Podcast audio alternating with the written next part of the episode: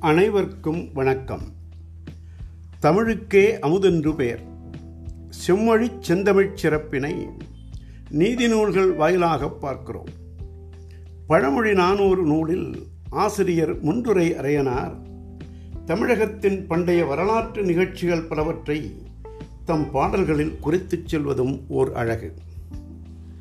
கரிகால் பெருவளத்தான் கரிகால் சோழன் பகைவரிட்ட தீயினால் கரிந்த காலையுடையவன் என்று வரலாற்றில் பார்த்திருக்கிறோம்.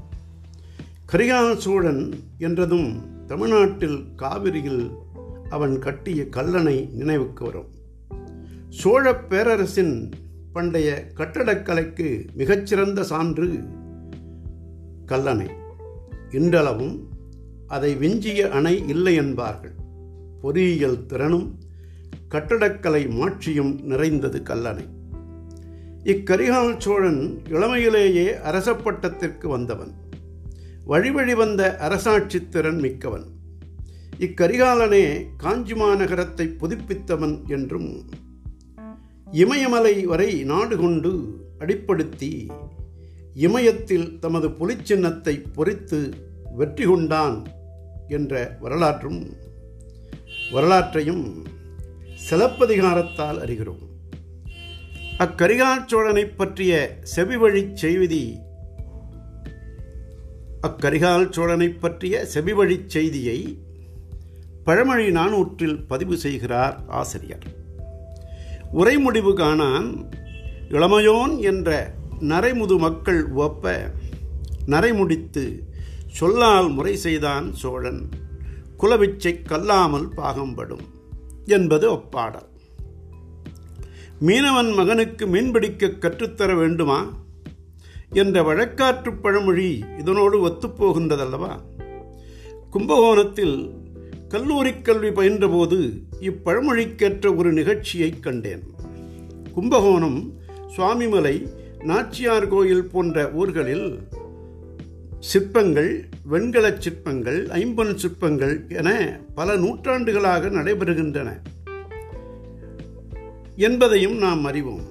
சிற்பங்கள் செய்யும் பொழுது மெழுகில் முதலில் அச்சிலையின் வடிவத்தை வடிவமைத்து மண்ணால் காப்பு செய்து அதில் ஓர் துளையமைத்து உலோகத்தை கொதிக்க வைத்து கொதித்த உலோகத்தை இத்துளை வழியே ஊற்றி மெழுகு கரைந்து உலோகம் படிந்து ஆரியபின் சிலை உருப்பெறும் மண்கூட்டை உடைத்து மெருகு செய்து நகாசு வேலைகள் செய்து விற்பனைக்கு வைப்பர். அத்தொழிலில் உள்ள சிற்பக்கலைஞர்கள் கும்பகோணத்தில் குறிப்பிட்ட சில தெருக்களில் இப்போதும் இருக்கிறார்கள். சிற்பக்கலைஞர்கள் வடிவமைக்கும் மெழுகுச் சிற்பங்களை பார்த்து பார்த்து அவ்வீட்டுச் சிறார்களும் மெழுகினை பதமாக உருட்டி சில நிமிடங்களில் விநாயகர் சிலை முருகன் சிலை அம்மன் சிலை என்று அவற்றிற்கே உரிய கலை நயத்தோடு செய்து விளையாடுவர். அவற்றைக் கண்டு மிகவும் வியப்பாக நோக்கியிருக்கிறேன் நமக்கு நேராகவே வேண்டுமானாலும் செய்து காட்டுவர். அதுதான் குலவிச்சை கல்லாமல் பாகம்படும் குலவித்தை யாரும் சொல்லித்தர வேண்டியதில்லை தானாகவே வரும். அப்படித்தான் கரிகால் பெருவளத்தான் தான் தன் முன்னோர்கள் வழி பெற்ற அனுபவ பயிற்சியினால் வழக்கு எடுத்து வந்த இருவருக்கும் அவ்வழக்கினை எளிமையாக தீர்த்து வைத்த செய்தியை இப்பாடலில் உணர்த்துகிறார் ஆசிரியர். வழக்கு தொடுத்து வந்தவர்கள் கரிகால் சோழனை பார்க்கிறார்கள். என்ன இது? இவ்வளவு சிறுவனாக இருக்கிறான்?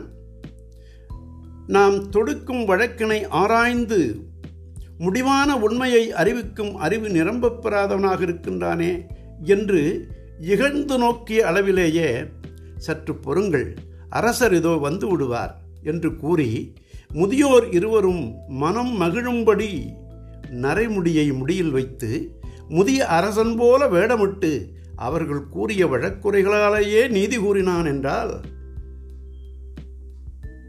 அவனுடைய அரசாட்சி திறன் எப்படிப்பட்டது என்பதை நாம் உணரலாம். சாட்சிகள் கூறிய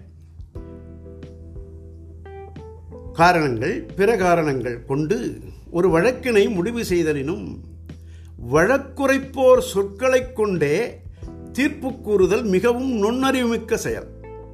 முறை செய்தல் என்றால் ஒருதலை பக்கமாக இல்லாது நடுவுநிலையோடு அரசாட்சி செய்தல். உரை முடிவு காணான். இளமையோன் என்ற இரண்டு குறைகளையும் சொல்லாலும் நரைமுடித்தலாலும் நிறைவு செய்தான் கரிகார் பெருவளத்தான் இக்குலவித்தை என்பதை சோழர் குலத்து முன்னோன் மனுநீதி சோழன் வழி வாழையடி வாழையாக வந்த செங்கோல் ஆட்சி முறை பெரிய புராணத்தில் தெய்வப்புலவர் சேக்கிழார் குறிப்பிடுகிறார். மனுநீதி கண்ட சோழன் வாயிலாக தெரிவிக்கின்றார். ஒரு ஒரு வழக்கினை ஒருதலை பக்கமாக பேசக்கூடாது என்று அம்மன்னனே கூறுவதாக ஒரு பாடல் அமைக்கிறார். மாநிலம் காவலாவான் மாநிலம் காவலனாவான் மண்ணுயிர் காக்குங்காலை தான் அதனுக்கு இடையூறு தன்னால் தன் பரிசனத்தால் ஊனமிகு பகைத்திறத்தால் கள்வரால் உயிர்கள் தம்மால் ஆன பயம் ஐந்தும் தீர்த்து அரங்காப்பான் அல்லனோ என்று வருகின்றது. தன்னாரும் தன் பரிசனத்தாரும் பரிசனம் என்றால் குடிமக்கள் பகைவராலும் கள்வராலும் உலங்குகளாலும் தீங்கு நேராத வண்ணம் குடிமக்களை தன்னுயிர் போல தர்மநெறி தவறாமல் காப்பதென்றோ மன்னனது கடமை. அதனால்தான் கரிகால் சோழனுக்கு குலவிச்சை கல்லாமல் பாகம்பட்டது நல்ல பழமொழியை இன்றும் அறிந்து கொண்டோம். நாளையும் சிந்திப்போம். நன்றி வணக்கம் வாழ்க வையகம்.